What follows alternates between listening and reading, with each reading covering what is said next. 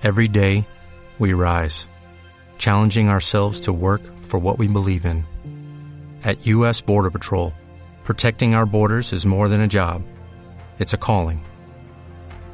Agents answer the call, working together to keep our country and communities safe.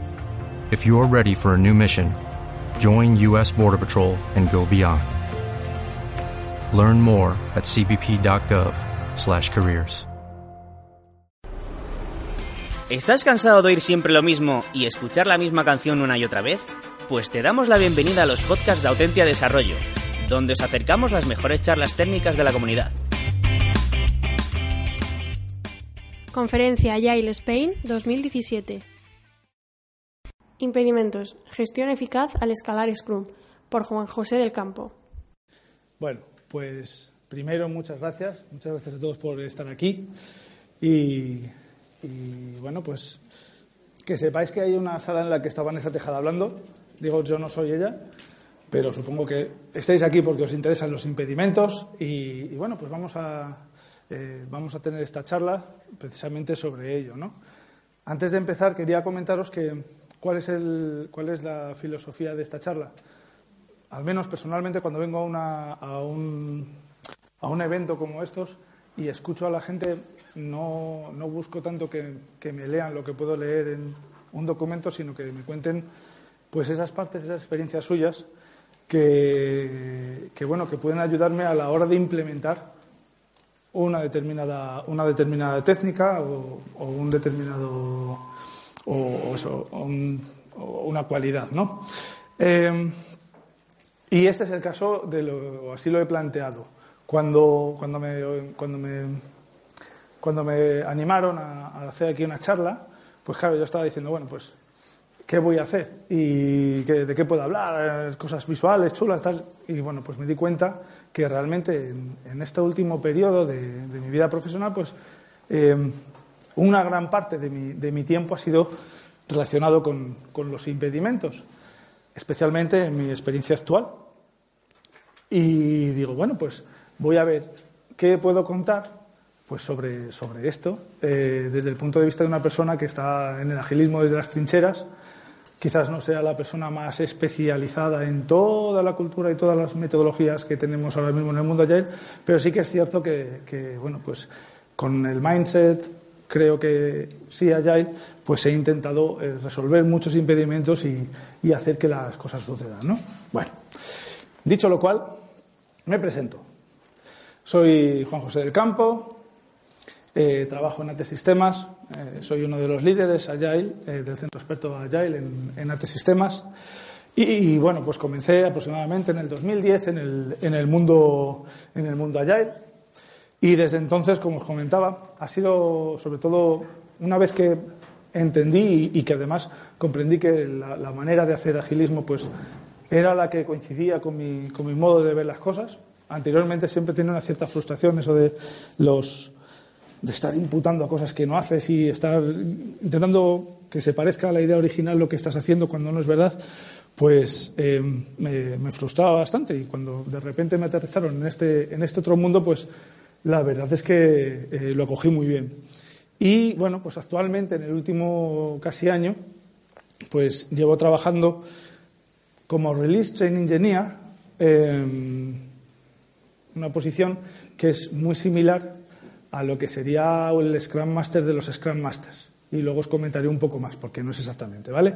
Pero, pero imaginaros, imaginaros pues, pues eso, en, un escalado, los, las personas que conocéis el framework SAFE sabéis lo que es y los que no, pues imaginaros en una persona que ayuda o, hace el, eh, cuando escalamos muchos equipos, pues esas labores de Scrum Master que hacen que la release final o el, la entrega suceda.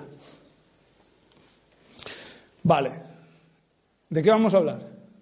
Vamos a hablar de impedimentos. Lo primero, para que todos, para revisar, sobre todo, no, no es que vaya a concienciaros de, que, de, de, por qué son importantes los impedimentos, pero sí, a veces necesitamos argumentos porque resulta que luego tenemos que comunicarlo, ¿no? Repasemos por qué son importantes los impedimentos, veremos algunos tips interesantes sobre la gestión de impedimentos Empezamos a hablar de, los, eh, de la gestión de impedimentos en, agilismo con equipos Scrum, lo escalaremos y luego hablaremos de algo súper importante. Probablemente no es visible en las, primeras, etapas, cuando estamos haciendo un escalado, pero sí que es muy importante para el, para el éxito, como es la visibilidad. Vale, eh, impedimentos, pues son muy importantes.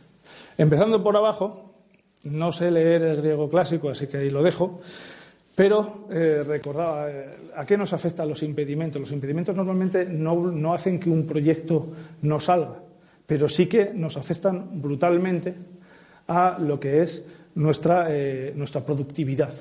Entonces, así dándole una vuelta, pensando, pues me acordé de precisamente de, de, la victoria pírrica, ¿no? de la frase, de, la frase de, de, la frase de Pirro, cuando, claro, a este coste yo no sigo, ¿no? pues al final eh, es lo mismo. ¿no? Eh, eh, fue, no sé, es la primera referencia que, que, recuerdo precisamente de alguien haciendo, haciendo una estimación de costes de, de su empresa. ¿no? En este caso, las batallas, las batallas entre Grecia y, y Roma, ¿no? en el 300 a.C. Pero bueno, ya yéndonos más, más hacia adelante, pues, bueno, pues quería plantear ¿no? esta diferencia entre, entre, estas dos imágenes.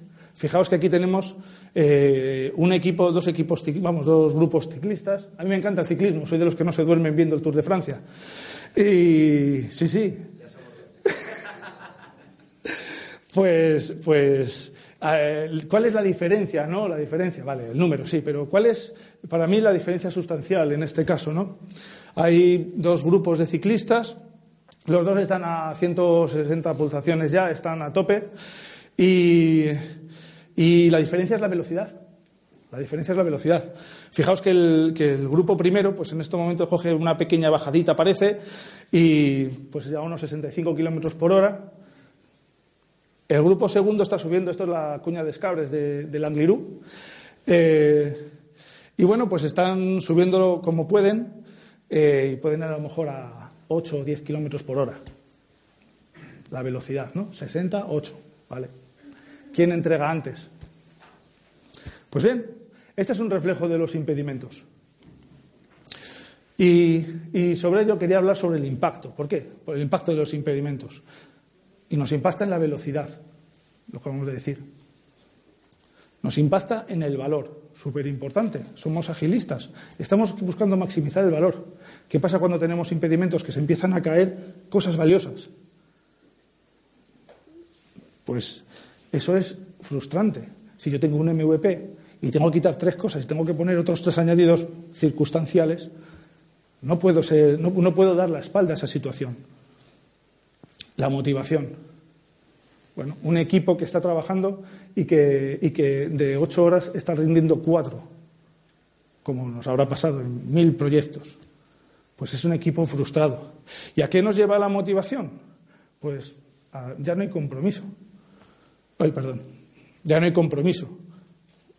¿Para qué me voy a comprometer? ¿Para qué llegas y le dices, hey, tío, venga, vamos a acabar esto? Venga, que, a ver si, si podemos hacer, venga, hacemos un esfuerzo esta tarde, nos quedamos, hacemos ahí tal, preparamos unas pizzas y tal. ¿Para qué? Si voy a estar cuatro horas más y voy a rendir una. Yo lo entiendo, yo no, me quedaría. Porque, porque, es que tú no me estás dando las, condiciones para mí a trabajar. Es, normal, es normal. No, no me pidas compromiso cuando me estás poniendo un campo de minas. Porque trabajamos con personas. Si yo no me comprometo, lo siguiente que me afecta es a la predictibilidad. No somos predecibles. Yo te digo, yo voy a hacer 20, otro impedimento, o el mismo de antes, que nadie ha querido invertir en él. Bien, pues ah, entero 5. Guay. Entonces, yo ya no me comprometo, como no me comprometo no soy predecible. Claro, un proyecto que no es predecible, ¿quién va a invertir dinero en él? ¿Cómo, cómo se lo cuentas a los, a los managers? Sí, mira, eh, somos capaces, el mes de enero entregamos cinco épicas, el mes de febrero una, el mes de marzo tres, el mes de abril ocho y el mes de mayo cero. Te van a decir, ¿qué, quieres que, que, yo invierta en esto? Pues no, mira, mis millones me los gasto, me los gasto en irme a las Bahamas. No, no quiero invertir en este proyecto. Y claro, no somos predecibles, no tenemos confianza, pero además, desde abajo hacia arriba, el equipo tampoco confía hacia arriba, porque se está quejando, está pidiendo ayuda, está diciendo, oye, tenemos problemas, necesitamos eh, que, nos, que, nos sponsoricéis, que nos apoyéis, la organización con dinero, con recursos, modificando el plan, facilitando, pero no ocurre nada. Entonces, la confianza se mina de abajo hacia arriba también, no solo de arriba hacia abajo, sino también de abajo hacia arriba muy relacionado, sobre todo, para mí es muy importante, con la motivación, es la rotación. Si yo, sobre todo especialmente por unos perfiles que son los mejores, porque nadie ha estado, vamos, os seguro que todos habéis estado en proyectos en los que, por culpa de tener eh, situaciones en las que no hay manera de ser productivo, pues la gente dice, mira, yo para estar trabajando en este cenagal me voy. Y no se va a la gente que va a hacer ocho horas, se va a la gente que es productiva, porque es a la que le duele. La gente que se va a quedar son las que ellos saben que entran a las nueve, salen a las seis, llueva, frío, haga calor, van a tomarse sus cafés y no, y, no van a, a comprometerse a nada. Bien, esa gente no es que no deba vivir, pero desde luego esa gente no va a ser la que va a tirar y la que va a crear la cultura de la empresa en la que queremos trabajar. Con todo esto, pues ¿cómo vamos a tener tiempo de innovar? ¿Cómo vamos a tener tiempo de mejorar? ¿Cómo vamos a ser una empresa que sea capaz de, enfrentarse a, los nuevos retos? Imposible. Ya lo no, vamos a, poder asumir ninguno de, los retos que tenemos a futuro, no podremos mejorar nuestra plataforma y eso, por supuesto, es un círculo vicioso. No habremos mejorado, seguiremos con los mismos problemas que anteriormente. Bien, una vez que he hablado de, os he comentado, pues eso, por qué creo que son muy importantes los impedimentos y la relación de, y la relación de, eso, de impacto, quería comentaros un poquito sobre la gestión. Aquí, como veis, no pone impedimentos, pone riesgo. Pero al final estamos hablando de, esto de, elementos que son muy, muy parejos. Y luego lo veremos en el, cuando una slide que tituló el ecosistema de los impedimentos. Eh, y bueno, pues es un modelo. El modelo ROM, resolved, owned, mitigated, accepted, resuelto. Esto sería en, proceso, en progreso con una persona responsable, mitigado y aceptado. Simplemente un tip. Todos entendemos lo que es resuelto, ya no ocurre. Owned. Yo estoy encargándome de ese impedimento, hay una persona responsable y que va a hacer algo en un momento determinado. Hay persona responsable y fecha para hacer algo. ¿De acuerdo? Ese impedimento está vivo y está siendo manejado. Mitigated. Hemos hecho algunas, algunas, algunas acciones que reducen el riesgo, lo cual no quiere decir que no pueda estallar, simplemente hemos reducido el riesgo. Y aceptado. Sí, el impedimento puede ocurrir, pero lo aceptamos. ¿Por qué? Porque el impacto puede ser bajo, porque es muy poco probable o porque no podemos hacer nada. Imaginaros un impedimento legal a niveles totales de una startup de tres empleados. ¿Qué, fuerza tenemos para cambiar la ley? Bueno, puede mandar algo a Change.org, pero no sé, no sé si conseguiríamos algo así de primeras. ¿no? Entonces, eh, lo hemos aceptado. Y hablaba del ecosistema de, los impedimentos. Bueno, yo digo que los impedimentos no nacen como champiñones, ¿no? No, de repente no te llega un impedimento que nunca existió. Normalmente, los orígenes o... error. vale, los orígenes suelen ser en riesgos anteriores. Los orígenes suelen ser en dependencias que no han conseguido, que no han sido satisfechas. ¿Y qué ocurre? Que los impedimentos, eh, eh, si, tienen una gravedad excesiva, nos llevan a los bloqueos. Y aquí, y aquí debería poner tareas, porque a veces también confundimos los impedimentos con tareas. A veces tenemos en nuestra daily, si somos Scrum Masters, y te llega un, un chico del equipo y dice, no, tengo un impedimento porque, porque, porque, no, porque no me han dado, eh, no me han abierto esta IP. Y la pregunta, ¿la has pedido? Eh, no.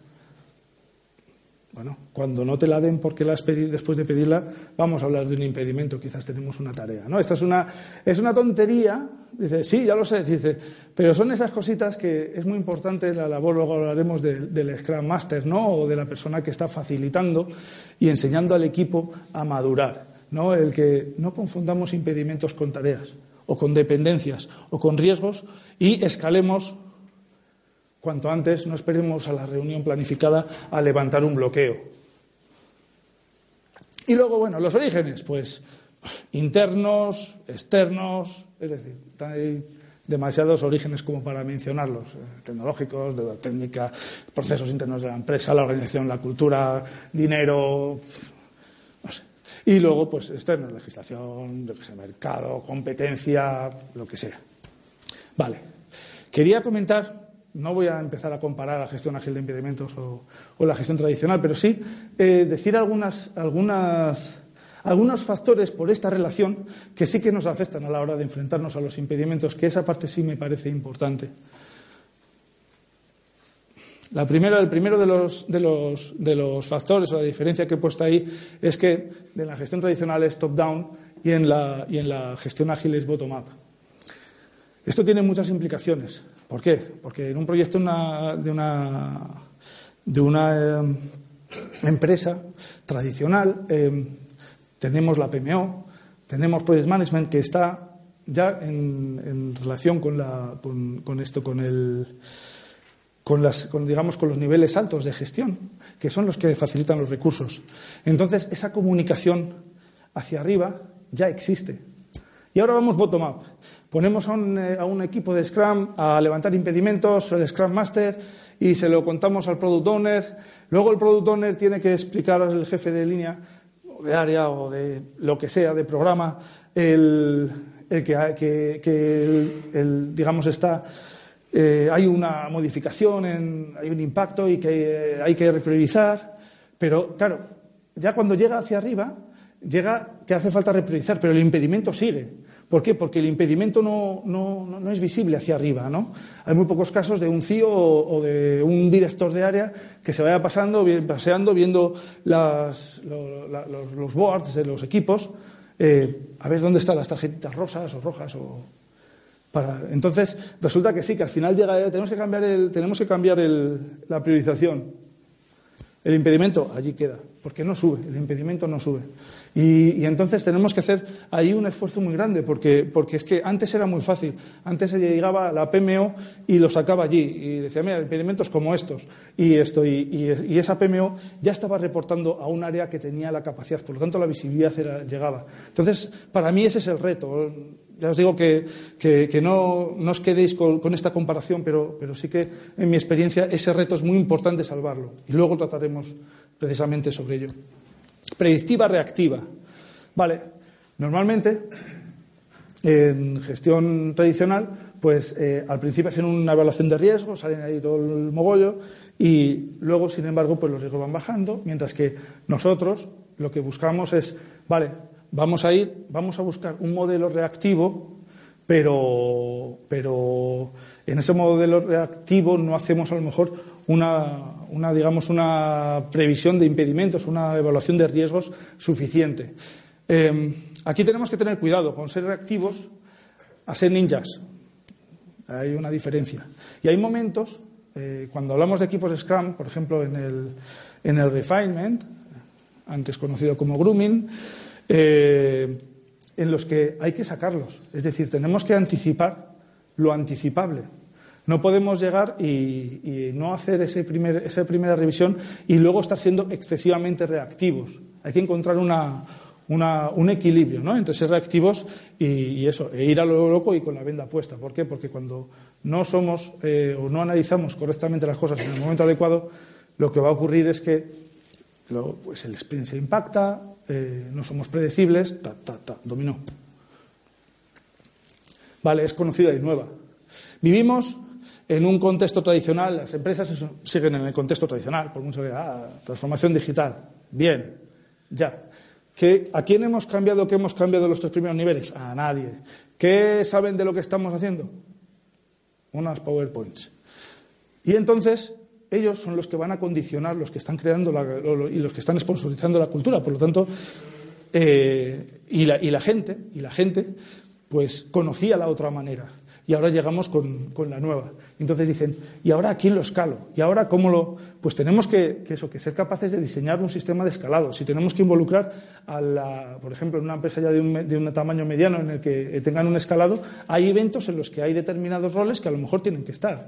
El responsable de producto a nivel global, el pues ahí luego revisaremos y, comentaremos momentos en los que hay que involucrar a esa gente, porque ellos no lo saben, no, no conocen, de repente hablan escalado, no sé qué tal, no, no, teníamos un Excel de revisión de impedimentos semanal que venía un tío de una de la PMO y nos hacía y nos decía, y tienes esto y tienes esto, último comentario y nos lo leía. Y ahora no lo hacemos así. Pues entonces tenemos que saber involucrarles, ¿de acuerdo? Es muy importante. Esta es una, son cosas que nos ocurren ahora cuando estamos transformando y, desde luego afectan mucho, nos afectan mucho al éxito. Y por último, documentado o indocumentado, ¿no? Pues lo mismo, tiene mucho que ver con conocida nueva. Antes la gestión, además cualquiera podía leer, hay no sé cuántos modelos de, estados de impedimento, y ahora lo mismo, pues hay muy poca bibliografía, eh, hay muchas pruebas y cada uno un poco va haciendo su implementación. Pues lo mismo, este reto es lo mismo. Tenemos que ser capaces de comunicar y, hacer una, y crear sobre todo un proceso conocido y documentado que esto que nos permita hacer que los impedimentos se comuniquen, escalen y, realmente pues, sean resueltos. Vale. Después de esta introducción o un poco reflexión sobre la, sobre la relación entre la gestión de impedimentos en el tradicional y, la, y, en el, y en el mundo ágil, vamos a empezar a hablar de los, impedimentos en el mundo ágil. ¿no? No sé si conocéis eh, esta figura, pero probablemente la expresión sí, ¿no? Es the elephant in the room, el elefante en la habitación. Eh, ¿qué, ¿Qué es lo que simboliza? Pues simboliza esa situación en la que todo el mundo está haciendo algo absurdo dentro de su proceso porque no está resolviendo un impedimento, pero todo el mundo es el status quo, es decir, todo el mundo te dice, bueno, es que siempre funciona así, pero, pero ¿por qué? no? Hasta que alguien de repente dice, coño, que es que hay un elefante en la habitación. Por eso estamos todos andando pegados a la pared alrededor y no podemos poner una silla en medio, ¿no? Y vamos a quitar el elefante, ¿no? Pues esto tiene mucho que ver con la, con la madurez, la confianza, el, grado de, el nivel de desarrollo y de madurez de, los equipos al hacer Scrum. En este sentido, y para ahora voy a hablar de puntos, de puntos clave que considero en, la gestión de impedimentos. Y bueno, pues estos puntos he, intentado seguir el, la checklist que probablemente muchos de vosotros conozcáis de, Scrum.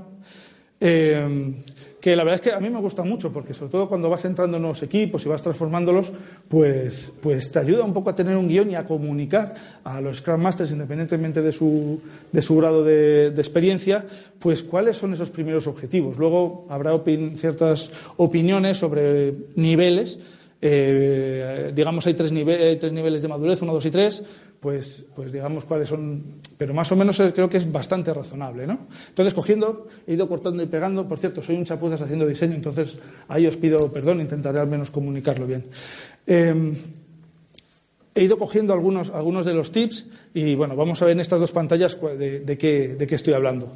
Eh, la, primera, la primera parte, digamos, yendo de izquierda a derecha, eh, lo que habla es del Scrum Master, ¿no? Vale, el tercero, Scrum Master, se enfoca en resolver impedimentos, ¿no? Pues, pues bueno, ese sin discusión. Aunque sí aquí quería comentar una cosa. Es cierto que inicialmente pues tienes que conocer los, los, impedimentos, tienes que resolverlos. Pero creo que sería muy insuficiente si el Scrum Master se enfoca en resolver impedimentos. Yo, por lo menos, en mi labor de Scrum Master y en mi labor ahora, digamos, ayudando a los Scrum Masters en, su labor de resolverlos, eh, lo que trato con, mucha vehemencia es de que el Scrum Master enseña al equipo a resolver los impedimentos. Y eso es un cambio de paradigma muy grande, porque, vamos, el paradigma de mentalidad en el equipo, ¿no? Todos buscamos un hermano mayor. Entonces, nada, pues tengo tres problemas, los escalo para arriba y sigo feliz en mi. Eso no escala. Eso no escala. Imaginaos, y ahora, por ejemplo, tenemos por, situaciones, tengo 17 equipos debajo. ¿Vale? Muy bien. 17 Scrum Masters. Cada Scrum Master tiene en su sprint tres impedimentos. Si no me salen más cuentas, 17 por 3 creo que son 51. 51 impedimentos en vuelo. Yo voy a resolver 51 impedimentos que me escalan. No.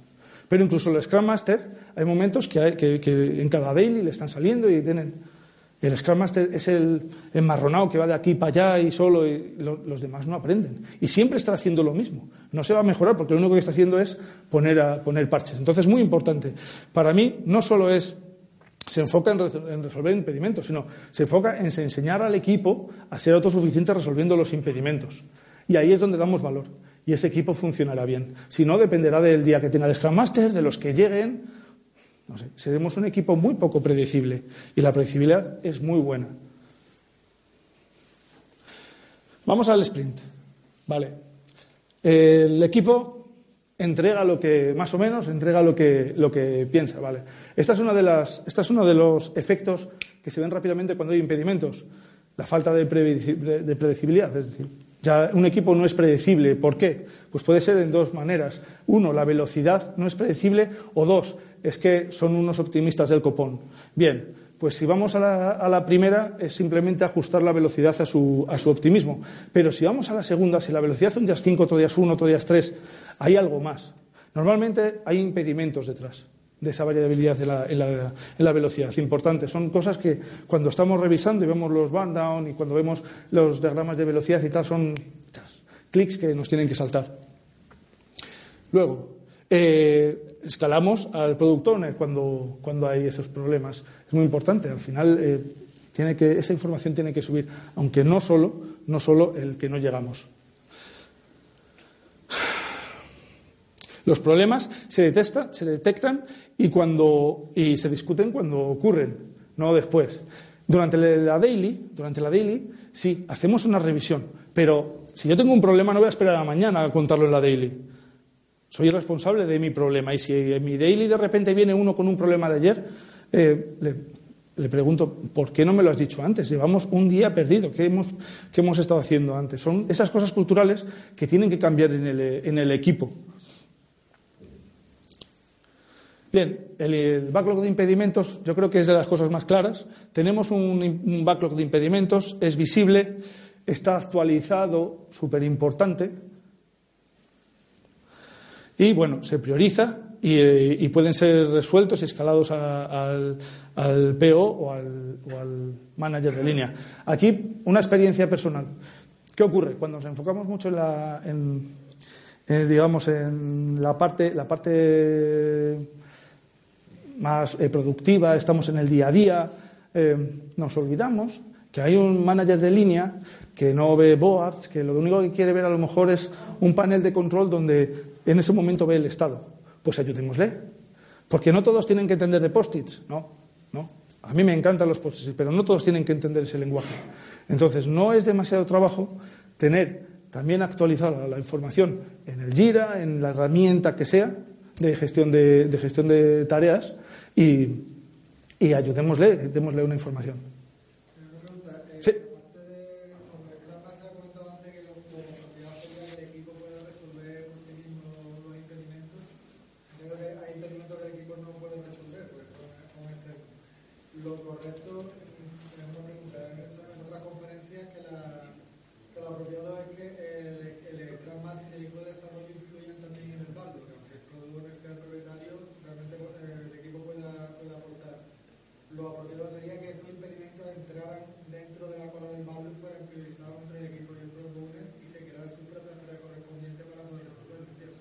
Claro, es que ahí estamos hablando de ello precisamente, que es que aquí el backlog, luego hablaremos un poquito más adelante, ¿no? Ya lo que llamaba el ciclo de, dentro del ciclo de vida del sprint, qué pasa con esos impedimentos, pero por supuesto al final eh, es un elemento más que puede haber entrado en diferentes fases pero que necesita una ejecución y esa ejecución ha de ser visible. Si no medimos y no vemos qué estamos haciendo y cuánto nos cuesta, pues no, no, no, entendemos qué estamos haciendo en este proyecto. Y es bueno, o sea, somos personas, somos equipos que estamos orgullosos de nuestro trabajo, entonces no tenemos que estar escondiendo o, eso, o no mostrando las dificultades que pasamos y que resolvemos. Exacto, estoy totalmente de acuerdo. Bien, más, más, más puntos, digamos. Em, durante el sprint planning, vale. Eh, todos los miembros del equipo piensan que el plan es realista. Ese me parece muy importante. Em, en dos aspectos. Uno es el de la confianza. Si no hay confianza, el equipo va a hacer así, adelante y volvemos a liarla. Vale, entonces lo primero es muy importante que podamos crear ese ambiente de confianza. Como se ha hablado de confianza en otros 200 eh, mítines anteriores o charlas, no voy a seguir con ello, pero, pero aquí se ve también, por ejemplo, si hay o no la hay. Y luego un indicador. El product owner está satisfecho con las prioridades. ¿Qué ocurre? Cuando vamos eh, no atendiendo a los impedimentos, cada vez estamos perdiendo más capacidad de priorizar en valor y entonces el producto owner cada vez va a estar más frustrado. Solución, vamos a enseñarle a priorizar también esa resolución de impedimentos que a él le dará satisfacción. Esas son esas cosas que luego veremos también un poquito más adelante eh, que, podemos enseñarle ¿no? y, que, él incluso puede medir. Hay maneras de, medir ese tipo de situaciones. En el sprint, bueno, alertamos al product owner, los product owners se detectan, eh, la, duración del sprint no cambia. Esta, bueno, esta la, iba a quitar y al final no la quité. No, es, tan directamente relacionado, pero bueno, los major unplanned, unplanned, items are logged, que yo creo que es un poco lo que comentabas, ¿no? De repente entran cosas que, o, tareas para resolver esos impedimentos y se loguean, claro que sí. De hecho, a mí esa me parece bastante importante, o al menos mostrado, visualizado. No sé si, si es la palabra, pero, pero tenemos que visualizarlo. El down chart, vale, vamos a ver, tenemos que mostrarlo, porque ahí ya empezamos a ver si hay impedimentos. Además, que se aparezca que si podemos hacer referencias a los impedimentos cuando hay anomalías, mejor. Se actualiza cada día y cuando hay un problema con el burn chart, eh, el equipo reacciona. Pues eso, estamos viendo y al segundo día encefalograma plano. Bien pues vamos a reaccionar. Hay un problema, probablemente estamos delante de un impedimento. En la retrospectiva, especialmente las últimas dos, ¿no? Eh, los resultados eh, o sea, se, finaliza con, esto, con, mejoras o, sugerencias de mejoras claras. ¿Por qué? Porque al final un impedimento muchas veces a lo mejor no, es bloqueante y no lo, estamos, eh, eh, no lo estamos introduciendo dentro de nuestro sprint, pero el impedimento necesita mejoras. Y entonces esas mejoras, ¿dónde las hacemos? En la retrospectiva las levantamos. Las levantamos, las se las hacemos visibles al productor y las priorizamos. De nuevo, volvemos otra vez a algo que es clave, que es ser capaces de priorizar las tareas de resolución de impedimentos. Y eh, algunas de ellas no solo se logran, sino que además se implementan. ¿no? ¿Las tenemos que hacer todas? No, no las tenemos que hacer todas, pero, hombre, eh, tenemos que empezar a ver cuáles son las que más nos bloquean, entender cuál es el impacto de ellas para, para priorizarlas y sacarlas adelante. Y por último, en el Daily Scrum no aparecía nada. Yo creo que aquí es importante que, los equipos, pues en el día a día les escueza un poquito. Entonces, pues en la daily van revisándolos, sin ser allí el paño de lágrimas, tampoco, y que salgamos con la moral por los suelos, pero sí dos cosas. Una, que nos escueza un poquito, que tenemos impedimentos y que no los estamos resolviendo. Y dos, que incluso el Scrum Master o la persona que esté resolviendo un impedimento nos diga qué está haciendo, porque eso también nos afecta la moral. Si yo sé que mi Scrum Master o que mi compañero, un impedimento global, lo está resolviendo, y tengo una expectativa, para mí eso es importante porque eso también a mí me anima a colaborar. Si de repente pasamos de, tenemos de impedimento y a las dos semanas se resolvió, he pasado dos semanas de incertidumbre que para mí no han sido buenas. Vale. Gracias, Ian. Contigo empezó todo. Eh, bueno, pues nada, lo que estábamos hablando. El Scrum Master, detección, identificación, resolución, comunicación, educación, ya todo eso lo hemos hablado el paso de, sobre todo relacionado con la educación, el paso del proceso a la cultura. Sí, tenemos un proceso, pero al final es el, equipo quien, quien, debe asumir esa cultura. No puede ser el proceso siempre que, nos esté fustigando. Ha de ser parte de, eso, de esa educación y, lo debemos tener en chip. Yo lo llamo que los equipos tienen tracción. ¿Y qué quiere decir con eso? Pues eso, que de repente el Scrum Master se va de vacaciones, tiene derecho, el equipo sigue. Y sí, han puesto un Scrum Master interino, a lo mejor no está haciendo mejoras, pero el equipo sigue. Y ves la, entrega y ese sprint el equipo ha entregado por más o menos lo mismo. Y los problemas han llegado, sí, también los los han, los han sacado. ¿no? Y eso, esa, parte es súper importante del Scrum Master. Más que implantar el proceso es Sí, en mi opinión, más que importar el proceso, porque, porque, porque eso es más mm, lineal, es conseguir implantar la cultura, aunque están relacionados. Y por último, el escalado, que lo ponía ahí porque es de esas partes más difíciles, sobre todo en cuanto nos salimos de una pequeña empresa con 20, con 20 trabajadores en los que el CEO está al lado de mí, por lo tanto, sí, cuando me cago en todo, pues ahí está el CEO para escucharme. Todo el mundo sabemos qué problemas hay. Pero cuando hablamos de cuatro, cinco, seis niveles por debajo de mí, pues es escalado. Tenemos que ser capaces de facilitarlo. Y lo que estábamos estábamos hablando aquí. Bueno, aquí no os voy a explicar esto, que ya sabéis lo que es. Simplemente tips, ¿vale? Estamos en el backlog, grooming. Pues dos cosas. Un buen Scrum Master y un equipo maduro hace que las tareas que tienen impedimentos se, se vayan hacia abajo. Y además, no solo no entran en el sprint, sino que entra una, tarea para resolucionarlos y puedan entrar, porque saben que estamos perdiendo valor y ayudan al product owner en entenderlo y en resolverlo y en facilitarle valor. En el sprint planning, pues imaginaos, podemos encontrarnos una nueva, bajamos más al detalle, tenemos dependencia con no sé qué equipo que va a entregarlo en no sé cuándo.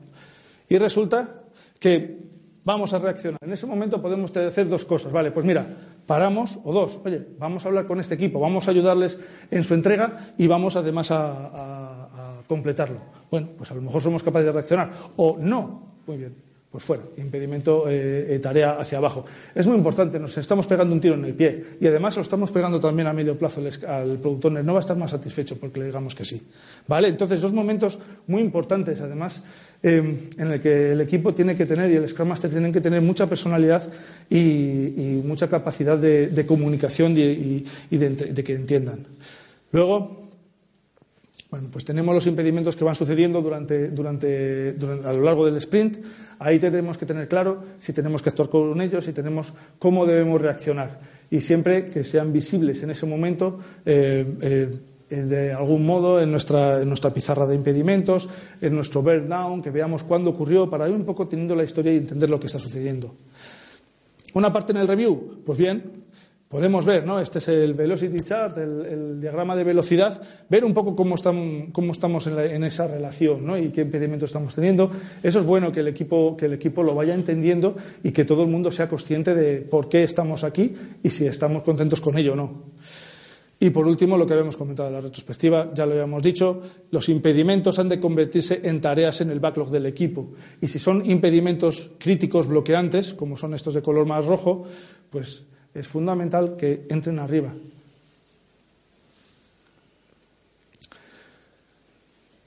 Cosas, o, vamos, cosas así. Diagramas que, me, pues que a mí me, está, me han gustado de equipos con los que vamos trabajando, ¿no? Lo que os comentaba, pues mira, ellos van escribiendo una historia. Con lo cual, eh, en un momento dado, en este, por ejemplo, que hicimos, los impedimentos no fueron demasiado, demasiado graves, por lo tanto, continuaron.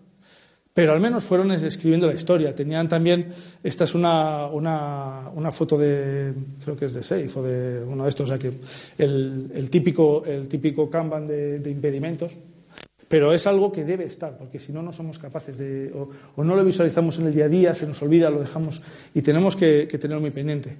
Y en este caso, esta, por ejemplo, es una situación un poquito especial que también os quería comentar. Eh, en una nueva empresa, en la que de repente nos encontramos en un contexto muy difícil, con gran deuda técnica, mucho, mucha complejidad y además eh, equipos totalmente nuevos. No se conocían entre ellos, no, no habían trabajado nunca en eso, de repente partes de cero y te encuentras allí. Ah, vale. Y en ese momento tienes mil impedimentos. Bien, pues y además un equipo, una empresa que creció tanto que de repente ya teníamos cuatro niveles. cuatro niveles, no, no, no, llega la información. Pues al final lo que hemos estado haciendo es, hemos ido logrando el tanto por ciento de ineficiencia. Hay una parte de ese tanto por ciento que es casi con el corazón, no, no, no, no, me vale el número, pero sí que es cierto que de alguna manera puedes luego llegar y poner delante de un CIO, delante de, una, de un director de área, y decirle, mira chico, no será exacto, pero mira, 40% de ineficiencia, ¿Sabes? Entonces, a nivel de equipos, ellos hicieron una, hoja, eh, vamos, salió de una propuesta de, una, de un chapter de, Scrum Masters y, de una comunidad de Scrum Masters y, salió la propuesta, oye, ¿por qué no hacemos eso? Una, lo, vamos logando y vamos logándolo a bajo nivel, con, hicimos categorías globales, un poco de impedimentos y, de esa manera, de hecho, luego hubo una reacción por parte de la, de, la, estrategia técnica de la empresa, porque una de las primeras era la deuda técnica y, bueno, pues se una, una, decisión que solo un CIO puede tomar. Y, esa decisión se tomó gracias a eso. ¿Sabes? Entonces, bueno, pues en momentos, en momentos en los que son tan problemáticos, no somos capaces de resolverlos todos, pues que nos ayuden, pero ayudémosle nosotros a tomar la decisión. Y bueno, pues son algunos de los diagramas, ¿no? Y esto os comentaba, ¿no? E indicadores. Pues bueno, este equipo es el caso de un equipo muy maduro en todos los sentidos. Eh, y, aquí hay dos cosas, ¿no? Sobre todo la predictividad, como veis, pues es una. Cualquier parecido con la, con la realidad es, pura casualidad. Y eh, luego, pero también la velocidad, que a mí ahí lo, donde, donde, nos, donde nos dio, donde me hizo el chic fue en la velocidad. Y eh, eh, bueno, pues en este segundo caso, pues eso, es el down plano, que es que de repente pues se queda eh, el equipo deja de producir. ¿no? Pues son indicadores que nos tienen que hacer reaccionar si estamos como responsables a lo mejor o como Scrum Masters o ya responsables de equipos. Dime. Eh, ¿Qué te basas en la piedra gráfica? ¿En qué variables, digamos? Vale. Story points, eh, vale, los puntos de historia, los puntos de historia eh, planificados respecto a los entregados. Eh, sí, vale. Sprint, en cada sprint, ¿qué hemos entregado respecto a qué hemos planificado? Lo gris es que, es lo que hemos planificado, lo verde es que hemos entregado. Entonces, pues como puedes ver, lo verde y lo gris no existe relación. Entonces, hay, hay varios problemas, pero cuando sobre todo hablamos de la velocidad de entrega, que en ese caso en Story Points, eh, tiene mucho que ver, pues normalmente con eso. Vale, vamos a ir un poquito más rápido porque me acaban de dar ahí los 10 minutos. Vale, cuando escalamos, todo es más grande. ¿Qué quiere decir que todo es más grande? Pues mira, ya no tenemos, tenemos un backlog único, con muchos equipos, y esto y, la, y, que nos enfrentamos a dos problemas, sobre todo, que son mil dependencias eh, y una capacidad y, un, digamos, un nivel de, muy complejo de esto de, de un nivel muy complejo de trabajo, porque todos están trabajando en un mismo backlog. No estamos cada uno haciendo lo mismo dentro de una misma empresa, no, todos en un mismo backlog. Un framework, pregunta, ¿cuántos habéis trabajado con un framework de escalado? A ver, vale, para la mitad, para la otra mitad simplemente para, para, que sea muy, para que tengamos el tip. Los frameworks de escalado lo que te dicen es cómo podemos trabajar con eso, con, con, con backlogs únicos, cómo podemos con un producto único, un conjunto de equipos de una manera eh, sincronizada y de una manera efectiva y eficiente, ¿no? de alguna manera, y, y, alineados con la estrategia. Cómo podemos alinear la estrategia de tal manera que la empresa entera haga un gran ciclo, como puede ser un gran Scrum, ¿no? por decirlo así. ¿Vale? Esto es el marco de SAFE, que lo que te dice es que aquí tenemos nuestro gran backlog de épicas que luego van pasando y se van eh, pasando a los equipos, una vez priorizadas, se pasan a los equipos que van entregando en una gran iteración, en una gran iteración formada por pequeñas iteraciones, en sprints, y en cualquier momento puedes entregar valor en, en esa iteración y además, eh, bueno, pues esa gran iteración se planifica. Entonces, en SAFE, por ejemplo, se llama Program Increment, esa, ese, esa iteración grande, pues imaginaos trimestral, de tal manera que si hacemos sprints bisemanales serían seis sprints. Bueno, pues esa gran iteración, seis sprints, y, va, y, tenemos, pues, pues, digamos, un flujo. Ahí ya tenemos muchos equipos abajo de, de, digamos, a un nivel inferior, y en este caso tenemos esta figura que es el Release Training Engineer, es un ejemplo, estoy utilizando terminología SAFE, pero en otros modelos de escalado también es, eh, hay casos similares, ¿no? Entonces es para, que, para, acercar un poquito. El Release Training Engineer lo que hace es que precisamente facilita, que suceda ese, ese gran ciclo, ese, produ, ese eh, de, esos tres meses, por ejemplo, ¿no? Entonces, ¿qué pasa? Que, los, que ya no tenemos solo los, impedimentos locales de los equipos, sino que empiezan a escalar impedimentos globales de grupo, ¿no? Incluso de varios grupos, porque SAFE no escala a toda una empresa, sino que va escalando con limitación de, número de equipos. Entonces, pues pongamos 10 equipos, pues eh, eso, te puedes tener varios conjuntos o varios, varios grandes grupos de, equipos. Entonces, El modelo es muy similar, ¿vale? Y lo mismo, los conceptos que hemos hablado serían lo mismo a nivel de épica. Ahora hablaremos del, planning, del Scrum de Scrums y de algo que el SAFE, por ejemplo, propone, que es el sprint de, el sprint de, de Innovation and Planning, de innovación y planning, porque son tres momentos que para mí son especialmente importantes. Bien, en el, en el, en el planning, en el, PI planning, en esa, se hace un evento muy grande en el cual eh, se hace el planning conjunto de todo lo que se van a entregar esos 10 equipos durante, ese, durante los próximos tres meses. ¿Por qué es importante el planning? Ahí todos ponemos en un board, en este, por ejemplo, en este ponemos lo que vamos a entregar, son las épicas, y vamos detectando dependencias entre unas épicas con otras, con otros departamentos de la empresa. Entonces, en ese momento, hacemos una gran visión global del planning de lo que queremos entregar y lo dividimos por sprints. Al final de ese planning, al final de ese planning, además de este plan, tenemos una cosa muy, muy, muy importante y que no podemos, y que no podemos eh, desdeñar. Es el voto de confianza a cada equipo hace con una técnica de 5 to 5, eh, de 1 a 5, eh, si estoy totalmente de acuerdo 5, si estoy totalmente de desacuerdo 1. Bueno, pues damos un porcentaje mayor del, 70%, estamos de acuerdo. ¿Qué pasa? Cuando no estás de acuerdo, no, no, nos vale con no solo no estás de acuerdo. Mirad, si veis la diferencia entre este equipo está de acuerdo, tiene confianza, este equipo no tiene confianza. Entonces, en ese momento es, ¿por qué no tienes confianza? Ahí entra un impedimento o un riesgo. Y en el caso es lo mismo, o sea, o, lo tratamos igual. Bien, entonces, esta, esta parte súper importante, la considero súper importante porque en ese momento ahí empezamos a ver ya en esos grandes ciclos, en una actividad muy compleja de, programación, eh, que aparecen los, primeros, los primeros impedimentos. Eh, otra cosa que os quería comentar es el momento en el que tenemos el Scrum de Scrums, Vamos a, bueno, voy a, avanzar. Eh, bueno, tenemos nuestro panel inicial de riesgos e impedimentos. Y ahora multiplicarse. Imaginaos en una, en un, en un, al final de esos dos días, son dos días de trabajo en el que están todos los equipos en una misma zona, trabajando, interactuando. ¿Cuántos impedimentos pueden haber aparecido y riesgos? Pues no sé, cinco por equipo, seis, siete por equipo, con lo cual te juntas con 60.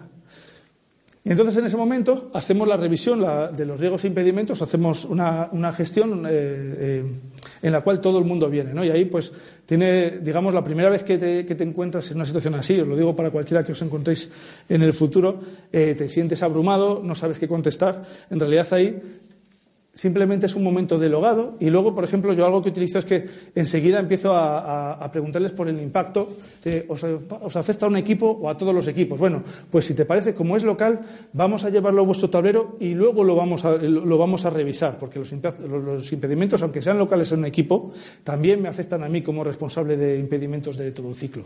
Entonces, un poco ya vas separando. Ahí tienes eh, la complejidad, digamos, es importante, pero no podemos perder el momento ni ser demasiado con las personas para darles la confianza que traigan los impedimentos, cosa que es muy importante, eh, ni tampoco podemos permitir que llenar algo así con 60 impedimentos. Bien, en el Scrum de Scrums, que sería la revisión que haríamos, por ejemplo, bisemanalmente de ese tablero, todos los, todos los martes, jueves, todos los lunes, miércoles, lo que sea, vamos revisando cómo vamos evolucionando y vamos gestionando o actualizando los impedimentos para todos. En el, en el Scrum de Scrums eh, es, el, es, el, momento donde eso, hacemos esta, esta, revisión donde ellos pueden añadir nuevos impedimentos y, eh, y, esto, y ayudarles. En Scrum de Scrums es como una daily, pero para todos los equipos de, Scrum Masters de la, de la, de la empresa, digamos, de la empresa, de, ese, digamos, de ese programa. Y es importante aquí tener eh, en cuenta. Yo, por ejemplo, a mí me gusta invitar tanto a los product owners como al jefe de línea. Creo que es importante en esto, o al, manager de producto, a, esa persona que tiene capacidad ya de decisión, pero decisión global. ¿Por qué? Porque un product no puede decidir las, las, prioridades globales y los impedimentos sí te van a afectar a ello. Entonces ellos deben, deben, deben verlo. Entonces es importante que ese tipo de eventos sí vengan los, los globales. Vale. Y por último, y por último, sobre, sobre ello, os había hablado de este sprint especial. Vale, en un ciclo tenés en sprints, pero el último lo dedicamos a la innovación. Es decir, que una vez que acabas, que una vez que acabas eh, tienes un, un sprint antes de comenzar el siguiente que te va a permitir mejorar, resolver esos impedimentos y estoy y, y ¿cómo se dice? Y, eh, y poder hacer innovación también y un poco buscar, eh, buscar tanto la eficiencia como, como el poder eh, también pues, pues aprender nuevas cosas y. ¿Y de dónde salen esas mejoras? Pues súper pues, importante. Algo que no me funcionó a mí es que hicimos una gran retrospectiva el último día de, de, todo este ciclo, es decir, después de hacer varios sprints, hicimos una gran retrospectiva en la que era muy difícil porque la inmadurez todavía de los equipos no nos permitió que realmente llegáramos a una situación en la que, en la que los mejoras y los impedimentos salieran y entonces pudieras, pudieras eh, eh, eh, desde ahí crear el backlog. Bien, yo mi propuesta es, el backlog debe de ser algo continuo, ahí luego están las comunidades, los chapters, los, la, esas agrupaciones tecnológicas que son de, digamos, por tecnología dentro de, del escala Scrum, eh, que te permite, que, te permite pues, que ellos sean los que vayan creando este backlog y luego simplemente aquí eh, planificarlo y tener este sprint para poder, eh, para poder llevarlo a cabo. Vale, ¿y qué ocurre? Para que te permitan tener este sprint y para que te compre la gente que pone los duros que esto es necesario, pues tenemos que enseñarle cosas como por qué es bueno eh, invertir en impedimentos. Y, bueno, pues estos son dos gráficos que están relacionados. Y hay una parte que es verdad y otra parte que ya la continúe haciendo. Pero los equipos en este proyecto empezaron con un 45, un 50% de ineficiencia. Es decir, perdían muchísimo tiempo. Pero no puedes hacer dos tareas porque pierdas tiempo pierdes mucho tiempo y, no eres capaz de, estar rindiendo ni la mitad. Claro, cuando se lo, cuando se lo enseñamos al CIO, tomó la decisión. Este fue uno de los gráficos que, ayudó también a, tomar la decisión. ¿Y qué pasa? Pues que a medida que tú vas resolviendo impedimentos, la productividad va subiendo. Y luego, correlacionándolos, vas entendiendo si además los impedimentos que resuelves son realmente los que interesan o a lo mejor estás escondiendo y tienes otro elefante en la habitación que no has visto. ¿Vale? Abajo estamos hablando de la velocidad. La velocidad del equipo por una parte la velocidad puntual y luego la velocidad media por iteraciones. De tal manera que vamos viendo cómo vamos mejorando después de la mejora en una iteración, cómo vamos mejorando la siguiente. Otro más. El impacto. Aquí es un poquito, cada uno puede hacerlo, vamos, hay diferentes, ¿no? Eh, nosotros, por ejemplo, vamos a por los top impediments y ahí los multiplicamos por el número de equipos. Otra gente lo hace por el número de historias de usuario, otra gente lo por los story points que les afectan, pero al final es una métrica un poco de ver el impacto, sobre todo la parte más, la parte más crítica, lo que realmente más nos está, nos está doliendo, ¿no? Otro más, eficiencia de negocio, pues lo que hablábamos antes, ¿vale? Como tengo impedimentos, bajo. Por lo tanto, aunque me mate a trabajar, solo conseguiré el 80% de lo que quería. Y esto no es un tema de trabajar más horas, no es un tema de no tener confianza, es un tema simplemente de, esto, de, priorizar y de, haber invertido algo que me va a permitir tener el 100% de, de eficiencia en mi negocio. Eso es muy importante. Son algunas métricas que, bueno, que me, que me, que me apetecía. Otra que no llegué a poneros, pero sí quería comentaros, es la de cuánto, cuánto nos cuesta y cuánto le cuesta a un, un, proyecto la rotación, el que una persona se, se vaya. Pues es muy caro para el proyecto y también se puede medir. Y los impedimentos también afectan a eso, como dijimos al principio. Y bueno, he acabado. Cualquier pregunta. Empezamos por aquí.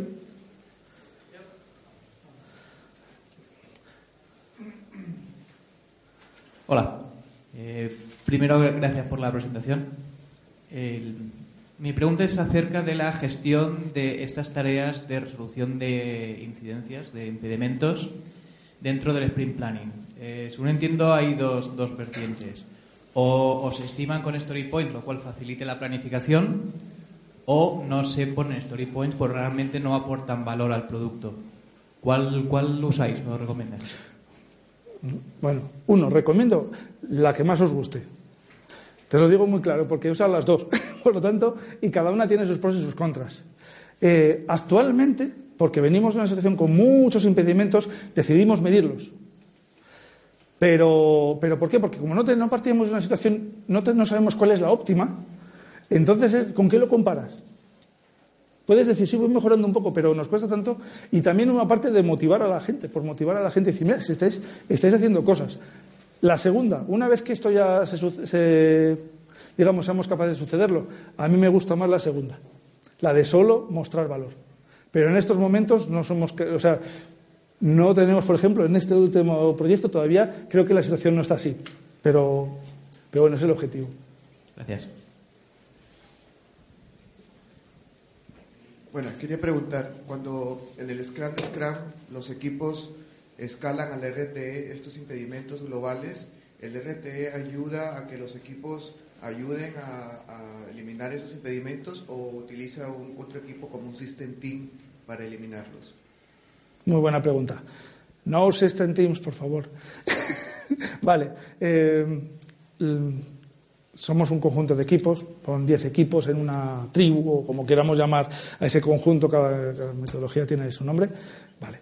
Eh, nosotros tenemos que ser capaces, a lo mejor necesitamos actores especiales, necesitamos a lo mejor gente de sistemas, un arquitecto, lo que sea, ¿no? que se incluye en ese momento y lo solucionamos. Nosotros, por ejemplo, eh, si son problemas de conocimiento, de, digamos, de, hacer algo que no sabemos, lo derivamos a lo que son las comunidades de práctica por especialización. Entonces, ellos son los que promueven, los líderes que también vienen a Scrum de Scrum y, participan en, ese, en esa visión conjunta, se llevan esas tareas y entonces, entre todos los compañeros de esa comunidad, eh, ya hacen y estoy y, resuelven ese problema. Ahí es súper importante, uno, que estén los líderes de las comunidades de prácticas, dos, esa persona, ese manager, lo que os decía, de producto, que es capaz de tomar la decisión de sí, vamos a invertir dinero y tiempo en eso, porque si no, un líder de comunidad de prácticas no tendría ninguna capacidad de hacer nada, ¿no? Simplemente sería alguien pregonando por el desierto. Vale, eh, me dicen que ya no hay tiempo. De todas maneras, yo voy a estar ahí. Si alguien quiere comentarme cualquier cosa, encantado. Y muchísimas gracias por vosotros.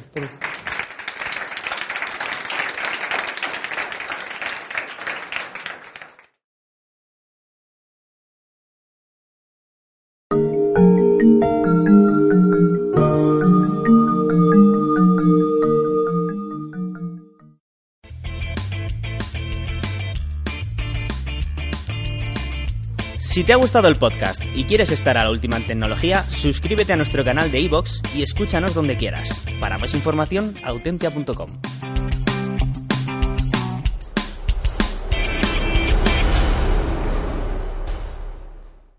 Reducing the amount of waste in your workplace will have a positive impact on our environment and can save your business money. It's also the law in Montgomery County. Make it your business to recycle right. Learn more at montgomerycountymd.gov slash recycle right or call 311.